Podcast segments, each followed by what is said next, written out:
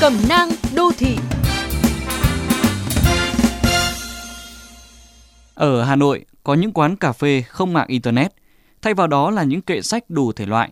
Khách hàng tự lựa theo sở thích để nhâm nhi. Cà phê kiểu này khá hiếm bởi câu cửa miệng của đa số khách hàng là hỏi password Wi-Fi. Nhưng cũng vì hiếm nên tới không gian này để rèn luyện thói quen đọc sách cũng là một trải nghiệm thú vị.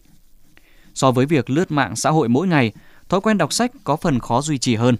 Sợ ngố tàu, xa rời thông tin, lạc lõng trong câu chuyện với bè bạn, cô đơn và vô vàn lý do người trẻ dành phần lớn thời gian trong ngày trên không gian mạng. Nhưng không đọc sách thì cũng chưa tối cổ ngày được. Qua nhiều cuộc khảo sát, người Việt nằm trong số những quốc gia ít đọc sách với 26% dân số không bao giờ đọc. Vì sao duy trì thói quen đọc sách lại khó đến vậy? Sách cho thiếu nhi năm nào cũng thiếu, thiếu người viết, thiếu nội dung hay. Học sinh thì bận bịu học hành từ sáng tới khuya. Người lớn cũng không rảnh rang hơn là mấy. Đầu tắt mặt tối vì cơm áo gạo tiền, con cái, gia đình. Thời gian đâu mà đọc. Có người còn cho rằng những con mọt sách không thực tế hay mơ mộng viển vông.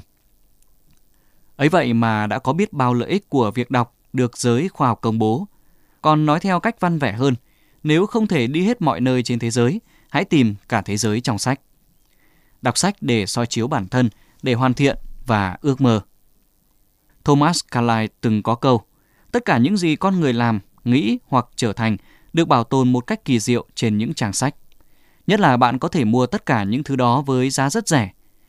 Để rèn luyện, duy trì thói quen đọc sách không dễ, bởi nó đã được nâng tầm văn hóa, cần phương pháp hợp lý và cả cách thực hành phù hợp. Không phải ai cũng hợp với quán cà phê không Internet là vậy. Nhà văn Nguyên Ngọc cho rằng, nền tảng phát triển văn hóa đọc xây dựng trong chính gia đình. Thói quen đọc, người lớn cũng mất công rèn, chứ không nói riêng trẻ nhỏ trong nhà. Và một khi đã có thói quen đọc, chắc hẳn ít người thấy cô đơn trong thế giới công nghệ này.